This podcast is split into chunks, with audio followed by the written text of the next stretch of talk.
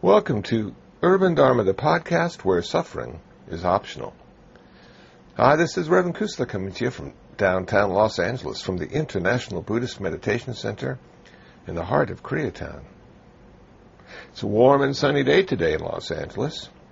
What you're about to hear is Class 4, Part 2. This is a series of talks I gave at Loyola Marymount University in the spring of 2007. The title of the class was called The Buddhist Eightfold Path, The Way to Happiness. It was a five week course, so this is week number four, class four, part two. So, we were talking about the first two parts. The first part was uh, impermanence, the second part was unsatisfactory, and now in our meditation practice, we want to find the third part, which is not self. We want to see, and don't take this wrong, but we want to see if, if we have a soul or not. Wow. What's our essence? What is that part of us that doesn't change? That part of us that's been with us since birth. And we can still find it even today. Whether it be that little voice in our head or that, that certain perspective that we've always carried with us or attitude we've had. And uh, and so now in our meditation practice, we're going to be looking for the quality of who we really are. Where does that live? Having said that, one of my favorite books is Zen and the Art of Motorcycle Maintenance.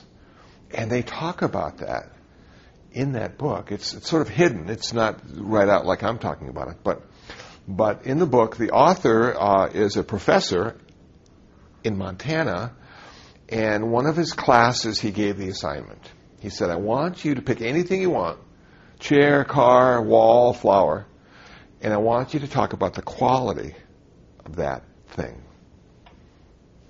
As many words as you want to use, describe the quality of the flower or the chair or the car.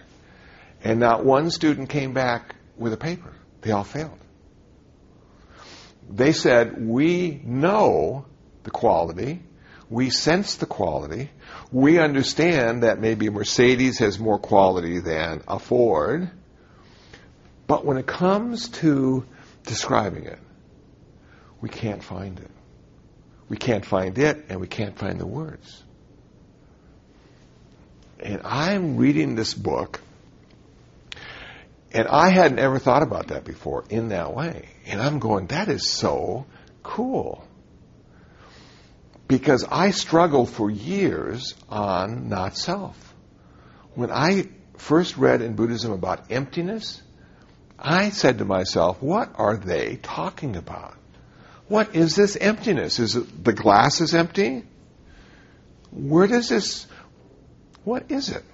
And I would ask people, and I would ask knowledgeable, knowledgeable people, and they would give me wonderful answers, but it still made absolutely no sense to me. And I struggled for years, literally years, until one day, true story, Bodhi Tree Used Bookstore. My hand just reached for a book on the shelf, and it came up Spectrum of Consciousness, Ken Wilber. Dog eared, marked a lot, less than half price. Okay. I opened it up and I started to read some of the stuff. I'm going, this is what I need. This is what I need. And I bought it. I took it. I read it. And that allowed me to understand about not self. It was his very first book. He was 23 years old, working on his PhD and a dishwasher in a restaurant. I mean, it's just, you couldn't have a better movie than that. And he sat down and wrote this book, and he talked about the spectrum of consciousness, the different levels of consciousness. And I said, okay, I got it. I know what they're talking about now. But let's go back to Zen and the art of motorcycle maintenance. I wish they would have done this. Because in the story, the author had a Honda Superhawk 400 motorcycle, and his buddy had an R80 BMW. Now, his buddy always felt the BMW had much more quality because of the German engineering. And I wish they would have done this in the book. It would have made it even better. That say to both of them, okay, I want you to take your Honda and your BMW and go out and find a Kmart parking lot. And we'll give you the tools and you take apart your motorcycles into their 10,000 pieces. And we'll give each one of you a magnifying glass and I want you to find the quality of your motorcycle. Because I want to see the quality of the Honda and I want to see the quality of the BMW and I want to see which one has a better quality. So now in my mind, I imagine them going out and looking through all those bits and pieces of their motorcycles for the quality.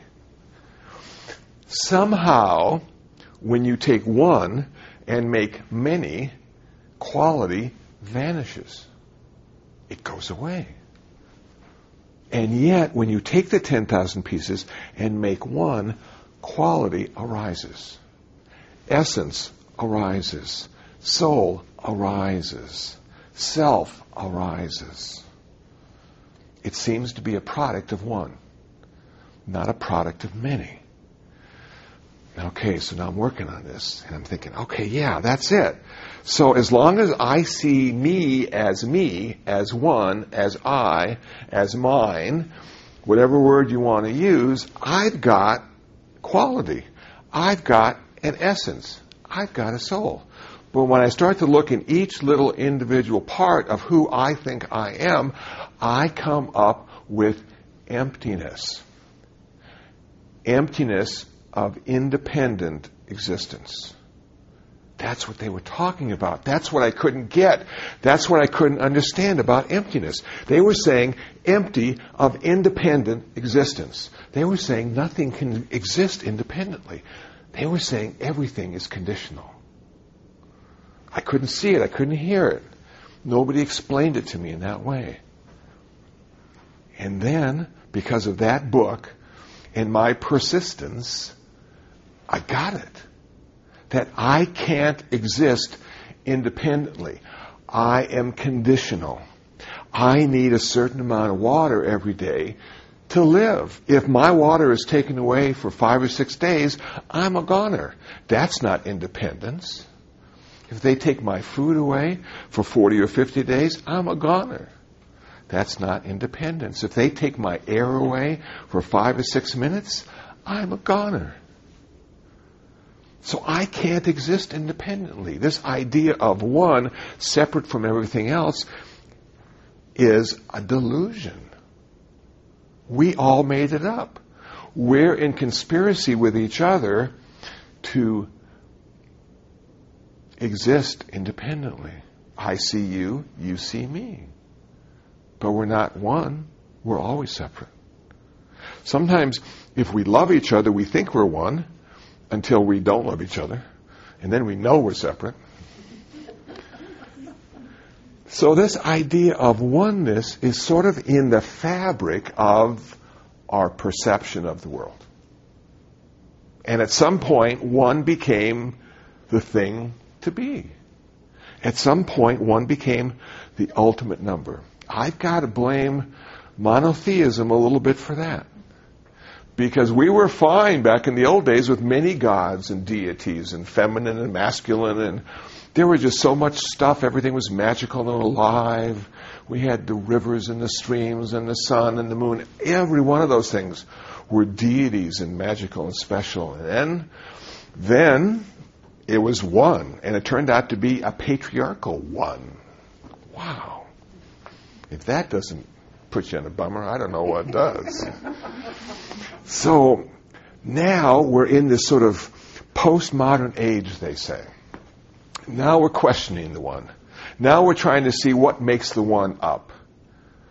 And we're deconstructing the world around us in a very real way. And what are we finding? We're finding a bunch of pieces that are connected. We've lost that one. One doesn't have the same value in 2007 than it did in 1927. But in that, we have much more freedom. Because what we've gone from is uniformity to unity and diversity. If one isn't the best, that allows us, I suppose, to be who we think we need to be, and yet still connected to everyone around us. And it allows us to look within ourselves and be comfortable with the idea of not existing independently. That in fact, the ultimate level of reality, according to Buddhism, is that we are always interconnected and interdependent. None of us are ever separate from each other. It is an illusion, it is a function of self, of ego, which allows us to identify, categorize, critique, criticize, be separate from, be able to manipulate, to have power over. And, and it works great. If I'm not the door, I can leave. If I'm the door, I'm here forever. Wow. So I've got to be different than the door. So I can use the door. I have to be different from the car so I can drive the car. If I'm one with the car, I can't even drive it because there's no car to drive. So the function of ego seems to me allows us to separate the fabric of the universe and bring certain items to the forefront and use them for our good and the good of others sometimes, or maybe not so good sometimes. And if we lose that ability, we become non-functional. We have like Alzheimer's and we go back into the fabric of the universe and we're all one with everything. And now people have to take care of us because we don't know where the door is anymore. We don't know what a shoe is because we're one with the shoe. We're one with the door. We've gone back to that sort of primordial oneness from whence we came. That's how we started according to the spectrum of consciousness in Ken Wilber, he talked about the evolution of a human being and how when we're born, we are one, literally one with everything. And then all of a sudden, mom becomes separate. Somebody else is in the room. Well, I thought the universe took care of me. No, mom takes care of you. And there she is right over there. Wow, where did she come from? And now I have a hand too. I wonder how I can use that in my life. And we keep separating ourselves and separating ourselves. Then our parents send us to school and they give us a whole vocabulary of 10,000 ways to separate ourselves from the world around us. And all the while we're becoming a little uncomfortable because we're starting to feel lonely. I'm separate now from this world in 30, 40, 50,000 ways, depending on the size of my vocabulary and my personal experiences. How can I ever feel comfortable being separate in that many ways? I want to go back. I want to go back to that primordial oneness. It was so cool because every time I cried, the universe took care of me. It changed me and fed me. It made me feel safe and comfortable. Now I cry and they tell me to shut up. I want to go back. And Buddhism says you can never go back. And Ken Wilber says you can never go back. That's a category error. We can't forget everything we've learned. We can't go back to that kind of oneness. What we need to do is transcend this duality and go to that place of unity. It's transcendence, it's not descendence. And then we can use all the stuff we've learned in that sort of transcendent reality. But we don't forget anything. We just have come to the conclusion that we're not it anymore. That's not who we need to be. That's not who we are. We have come to the place of true emptiness, according to Buddhism. We are no longer separate. We are connected. We have unity. We don't have uniformity. Most cool. So here you are looking at all those sensations, trying to find the quality, the essence, the soul of those sensations. And when you look really carefully, you keep coming up with nothing. There's nothing there. There's nothing there. It always turns out to be emptiness. And then you apply that same observation to the world around you. But you gotta be careful now because you can go really weird if you keep looking at all these things and not find it. You keep like looking at your mom and saying, Mom, who are you really? Where do you live? Who are you? And she's empty. Wow. And now the car that you've been driving and making those payments on for years, Where does it live? Where does it exist? What part of it is the soul, the essence? And then you look in the mirror one day and you have courage and you say, okay, where do I live? Where do I exist? I'm going to look carefully to find out. And there's no one home. And yet you still talk and you still walk and you still think and you still interact. But there's no one doing it anymore in the same way that used to happen. And then you say to yourself, well, if there's really no one there, why do I need to defend myself if somebody says this about me or that about me? Because there's no me to defend. And in fact, there's no one criticizing me as well. Because they don't exist in the way they think they do. And I've seen in my own reality that I don't exist in the way I thought I did. So I don't need to defend myself because there's no one criticizing me. There's just a bunch of stuff happening and it's all connected. But I can't live that way because people will think that I need some therapy. So I need to be the picture on my driver's license. If I'm pulled over and the officer comes and says, I'd like to see your driver's license, registration, insurance, and I show him my driver's license and say to him, you know, this really isn't who I am. We're connected. We're both empty. He might take me in. So I've got to pretend in a very real way to be who that picture says I am. I have to own those experiences of my life and put them into a story, the story of my life. Well, who are you really? Well, I was born here and I went to school there and I had this job here and I did this and, and that's who I am. Those are the stories of my life. And where is that person now who had all those stories, who had all those experiences? Well, that person's dead. He died a long time ago. But he's part of my lineage. Those are my ancestors. And my ancestors gave me these stories. The stories of when I was five and when I was ten and when I was twenty. Those are the stories that my ancestors gave me. And now I'm here and I'm 50. And I have some new stories that I'll be handing off to the guy who's 60. And then the guy who's 60 will have some new stories to hand off to the guy who's 70. So all along the way, even though we had a sense of being there and doing something and being someone, we were always in transition. We were always in a state of becoming. And we were passing on all the information to the next guy. Just like running a relay race. We hand off the baton. And you take it and you run your leg of the relay. And then you hand it off. But there's never anyone running or accepting the baton or handing it off. There's no one. But there's a lot of connected phenomena occurring along the way, and we call that our life. If you apply that to who you are and what you do, if you apply the unsatisfactoriness that we talked about earlier, the ultimate reality of that, and the impermanence, you become liberated from what? From needing to be anyone. You no longer need to be a Buddhist, or a man, or a woman. You no longer need to be any of those things. You are now free. You have your choice back. You are now in a new realm, and we would call that nirvana.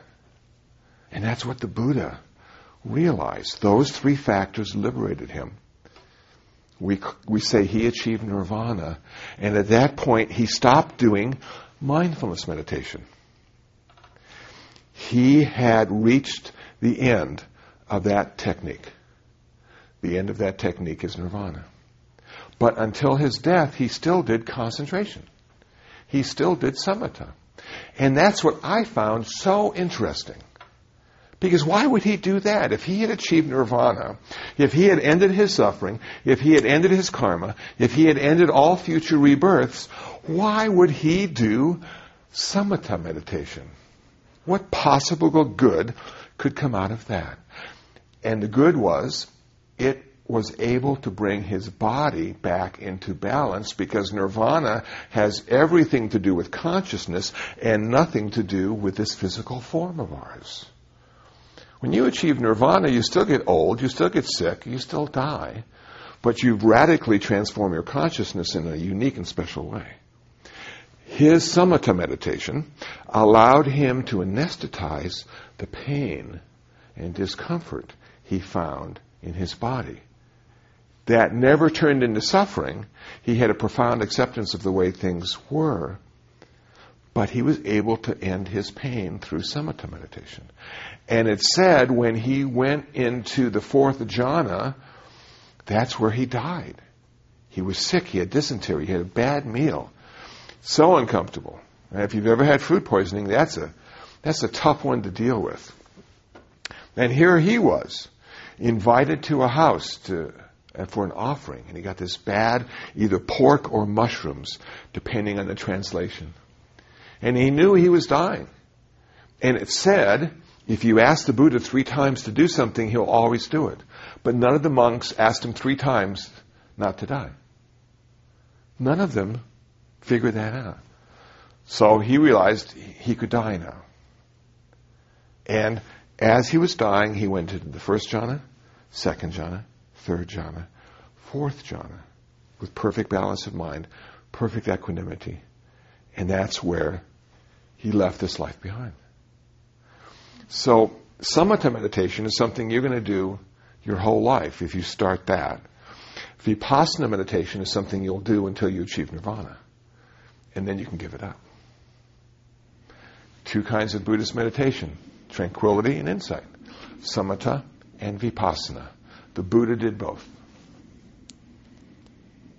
So one isn't better than the other. They do have different results. If you're a Buddhist teacher, if you're a yogi and acquire some of the special mind states that come with samatha meditation, you'll be able to read people's minds, see into the future, see into their past. Now, for the average person, that wouldn't really be very beneficial. I mean, you might be able to go on TV once with that, but you know, people wouldn't be too impressed.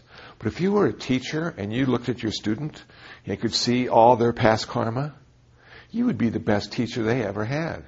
Because you'd know exactly what to say and how to say it. And that's why the Buddha encouraged his monks to do both kinds of meditation. Not one or the other, but do both. So the foundation of insight became samatha. And in Reverend Echo's school of Buddhism, they do both together serene reflection, awareness, and peacefulness. What a wonderful place to be. Any questions?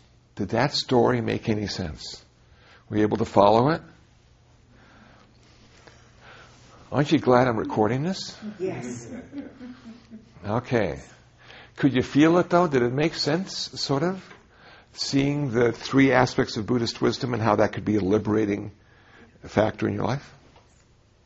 But I, I, I, I missed um, I, I, missed a chunk which would have helped me to see clearly and more clearly. Um, what what chunk does it feel like you missed?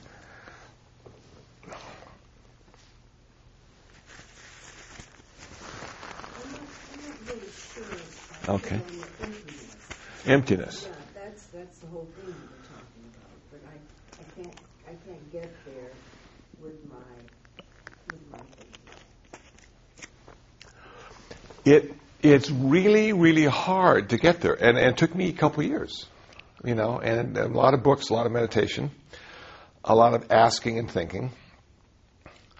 It's something that uh, is difficult to to come to grips with because what it's doing is challenging who you really are at the core. And, and if you're a Christian, Jew, Muslim, you got a soul. If you're Hindu, you got a soul. If you're most religions, you've got a soul. What do you do with that? Does that mean that you don't have a soul then, according to Buddhism? Well, no, it doesn't mean that at all. You can have a soul, according to Buddhism, but what Buddhism is saying is that you're not the soul. You can't use that as who you really are either. Anything you find who you think you really might be, that's not it. Even the soul. So when you've exhausted all possibilities of who you are, that can be challenging. Where do you go then? What do you say then? Well, there's actually nothing to say at that point. You just go get a cup of coffee. that's that's as good as it gets, you know. There's no cloud separating, you know. There's just okay, yeah, and the process continues. It always has. It will to the last breath. You know, there's always something to do, some place to go, someone to be. You know, so you know, uh, today I went to the guitar store to buy some strings. I was a customer buying guitar strings. Okay. So that's what I was for a while. Then I had lunch. So I was a guy eating lunch. That's what I did for a while. Then I took a nap. The cat was right there with me. So I was a guy napping. That's what I was for a while. Then I get to come here and I get to be in front of the class. Wow, that's fun to be. And then I go back and take the dog for a walk. So I'm the dog walker. Okay.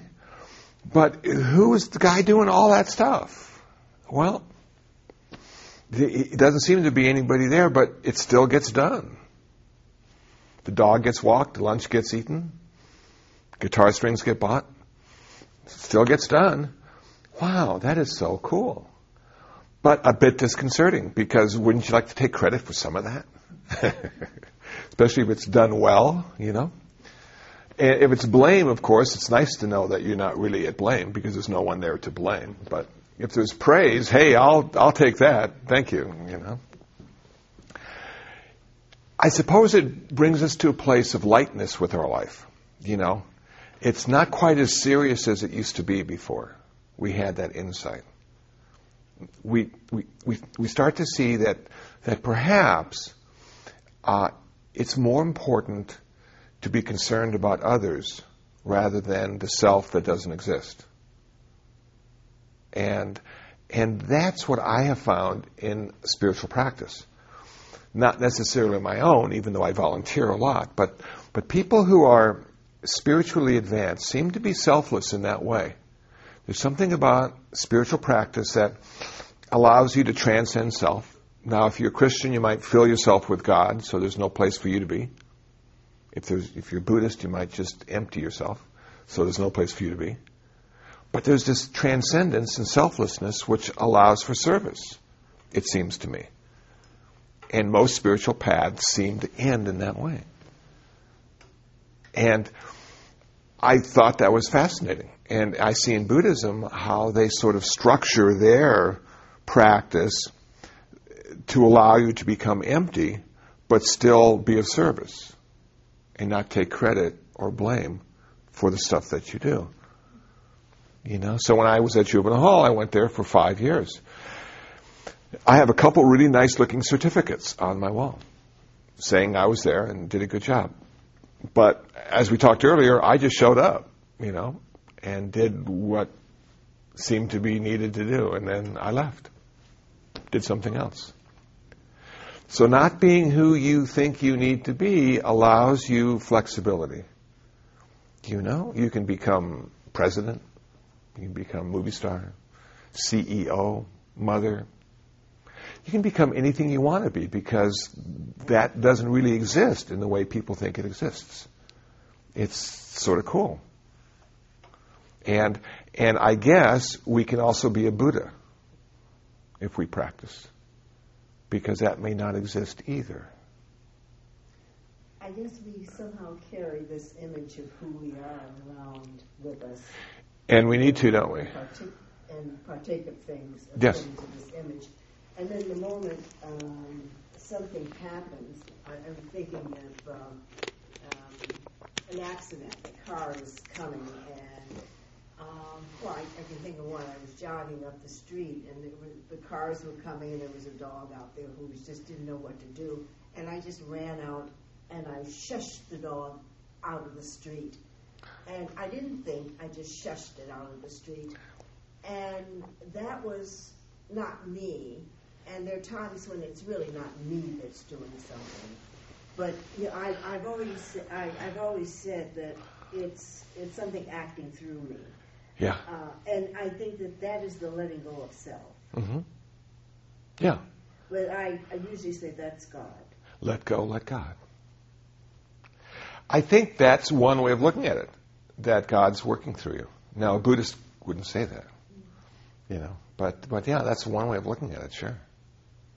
And it feels sort of good not to have to be in charge, doesn't it? Yes, it does. also, I'm thinking of um, sometimes when I'm sitting, doing a sit at home, and um, I, I have all kinds of different feelings, but then the one feeling of my body not being present. It's no body. No body is there. But there is a sense of something that lets me know that I'm conscious. But I don't have, my body is very immaterial. Mm-hmm.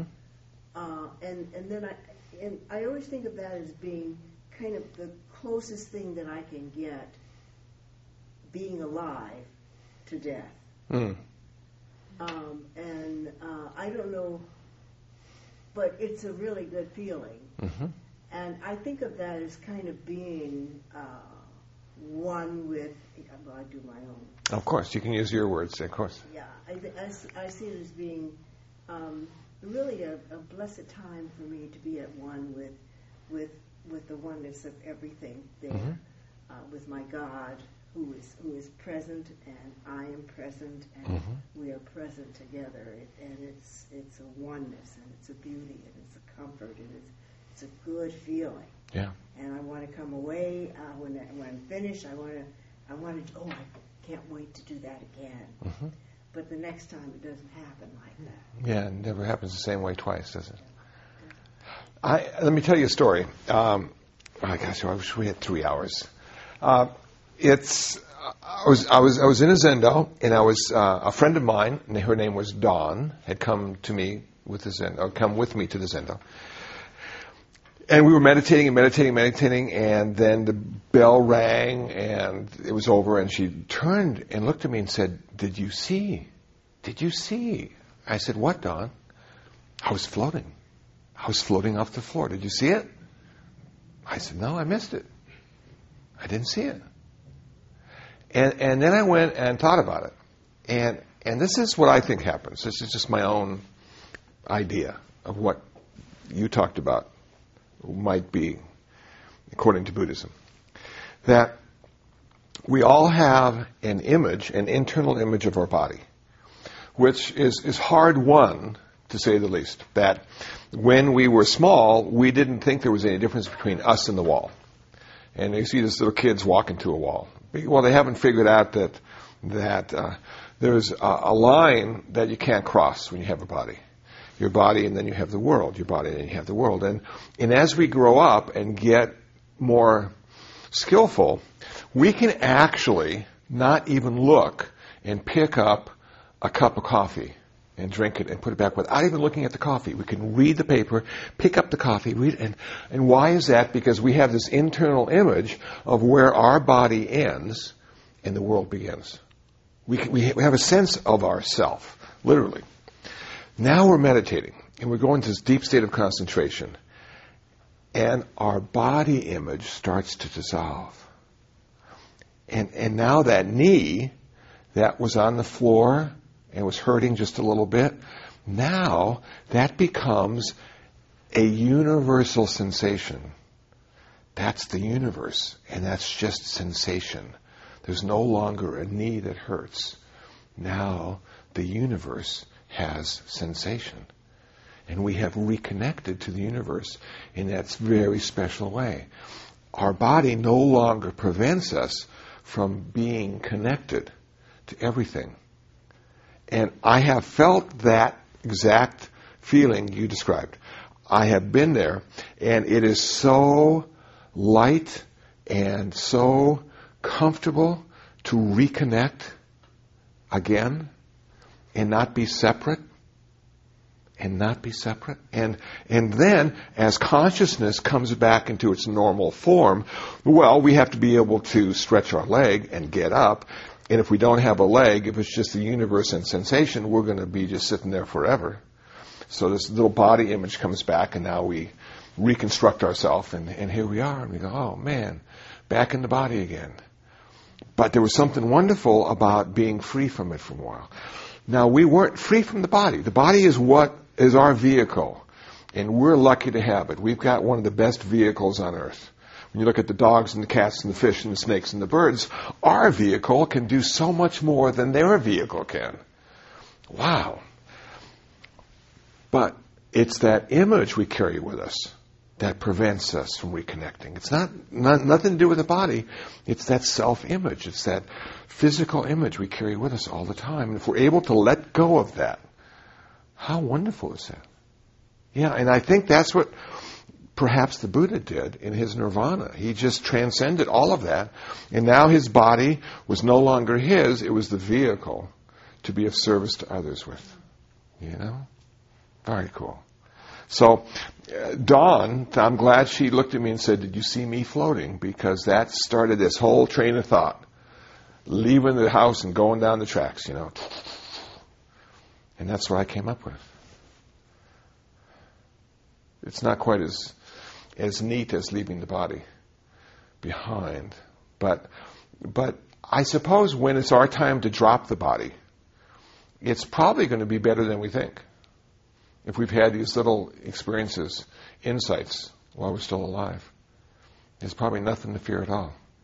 Yeah. That's good.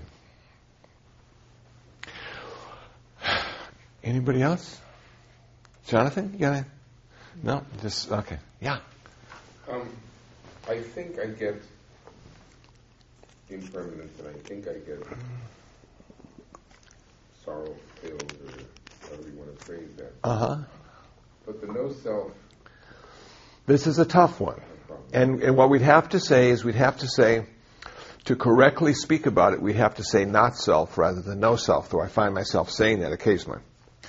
And what does not self mean? That means that anything we think is self is not.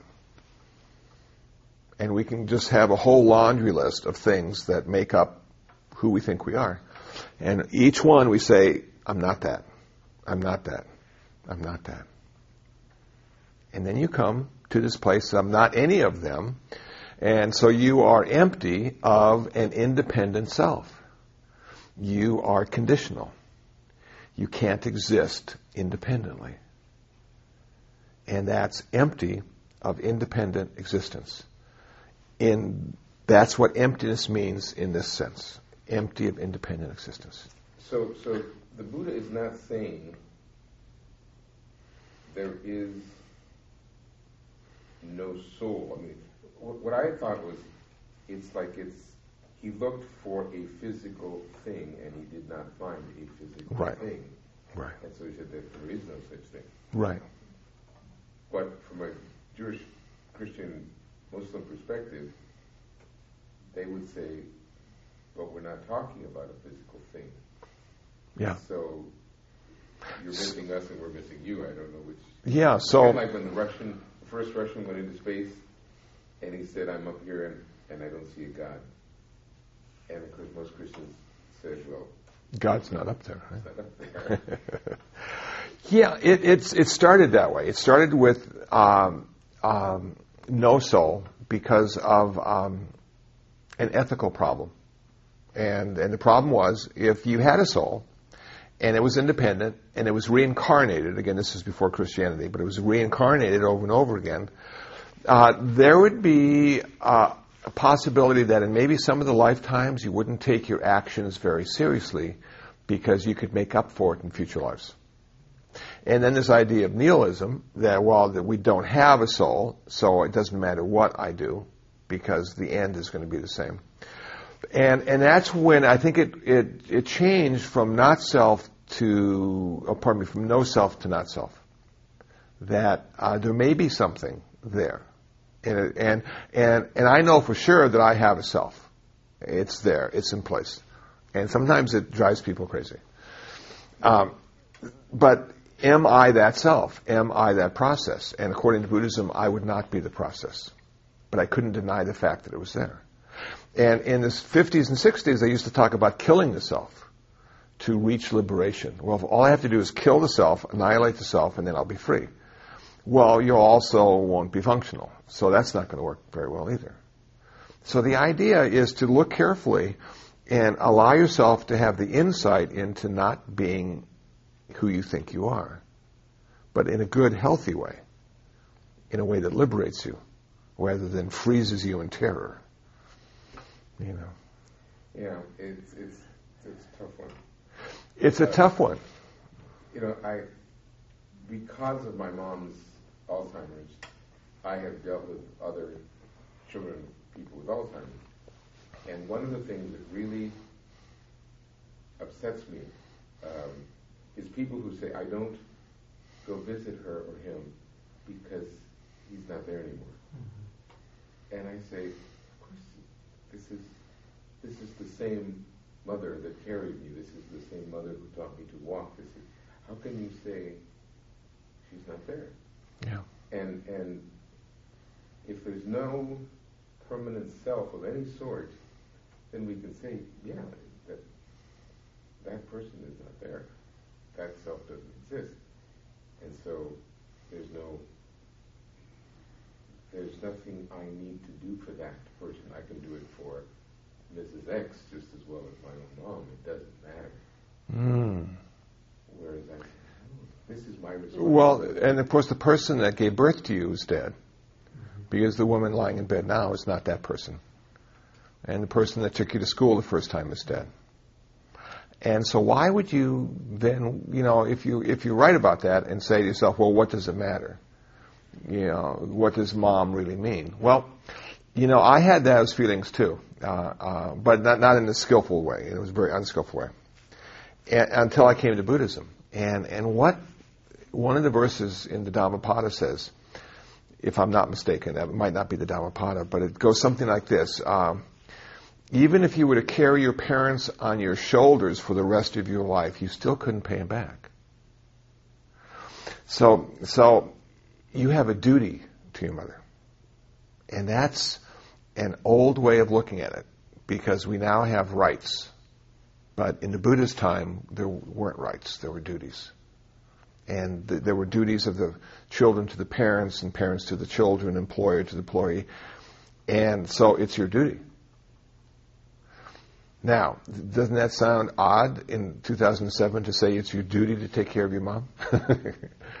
because you're not doing it because it's your duty, you're doing it because you love her and, and you want to make her comfortable, you don't want her to suffer. You're her son, she's your mother. But in the Buddha's time, it was your duty. So whether she's the same person or not, whether there's a self there or not, it's your duty. I think now comes because I've had my grandmother and my aunt. Hmm. um, I call it Lost in the Labyrinth, and I think I got that from a title, a book uh, a lady wrote about her mom. Do they both have Alzheimer's? Yeah. Okay. Yeah. Oh, they're gone now. They're both gone. But um, there's the emotional tie of these were the hands that took care of me. Yeah. This was the face that looked at me with so much love. Yeah. So when I had to bathe or change or feed, she didn't know my name, but it didn't matter to me. Yeah. So because I had transcended, I mean, anyway, I mean, it was hard at first, but it gets to the point where this is still the human being that did everything. Yeah. So I don't, but I heard that many times. My brother was like that.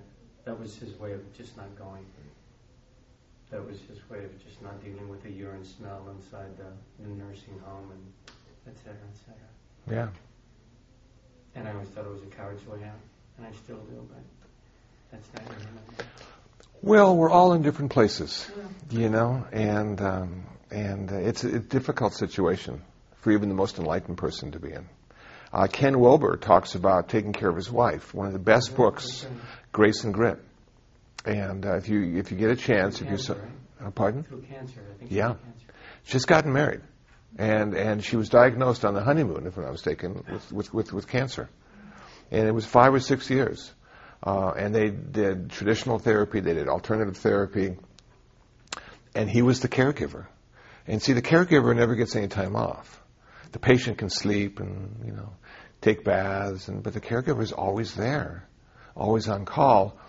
And at one point, he thought about going to the gun store and getting a gun but he couldn't figure out which one to kill, him or his wife. So he didn't buy it.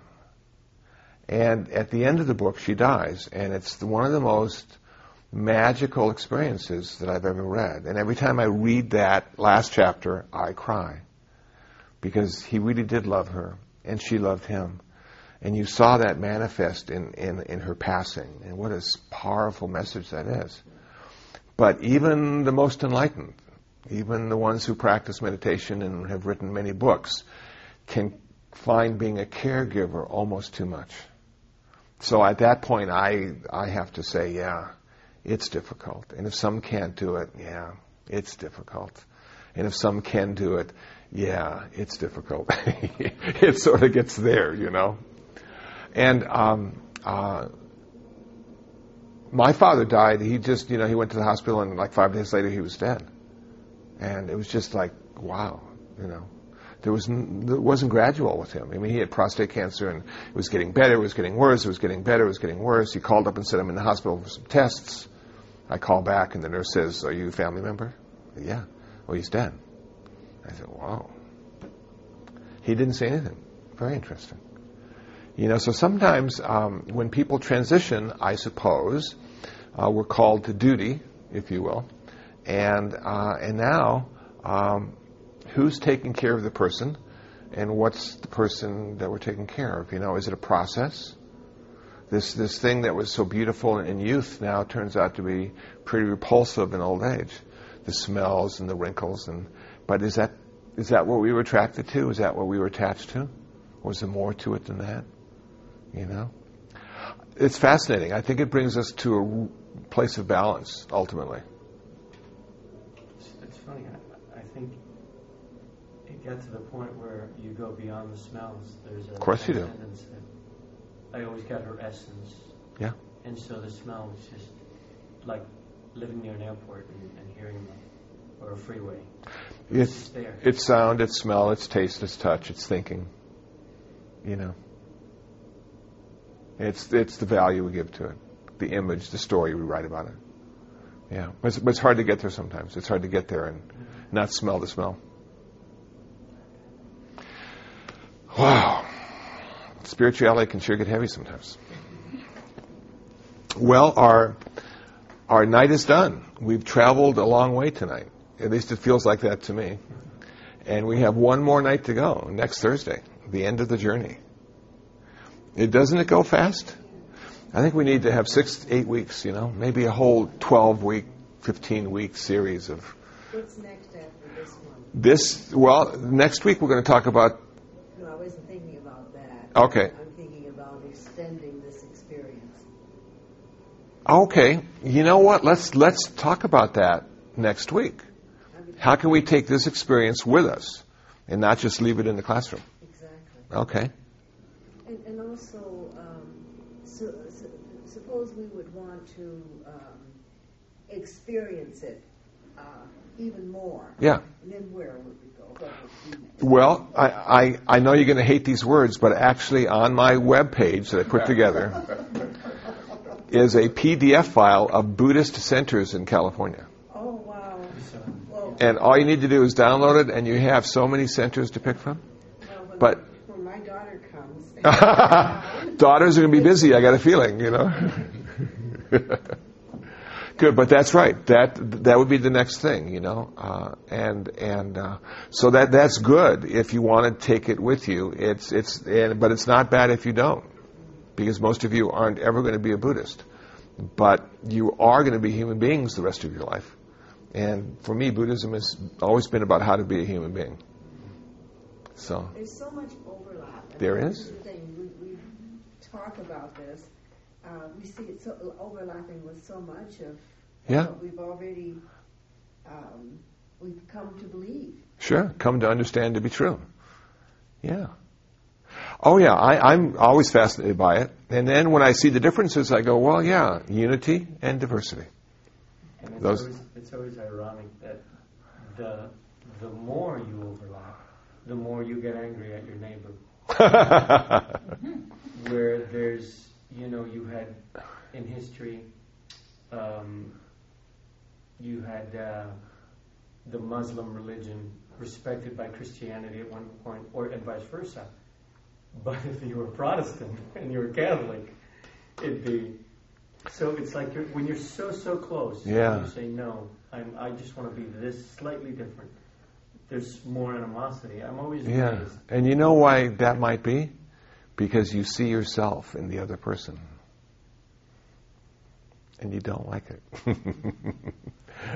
and yet if they're totally different, you know, Yeah. Then it's then it's not you, so it's okay. It's true. could be, could be. Well, thank you, and and drive carefully on the way home tonight, and we'll see you next Thursday. Good.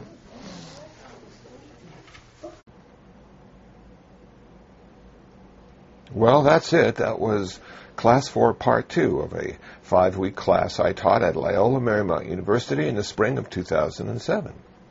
The title of the class was The Buddhist Eightfold Path A Way to Happiness. Hope you found it interesting. Hope you found it useful. If you'd like to know more about me, please visit my website, kusala.info. That's K-U-S-A-L-A dot info. If you'd like to download some free ebooks on Buddhism, please visit buddhabooks.info. That's buddhabooks.info. Well, until the next time, until the next podcast, be happy, be peaceful, and most of all, be free from suffering.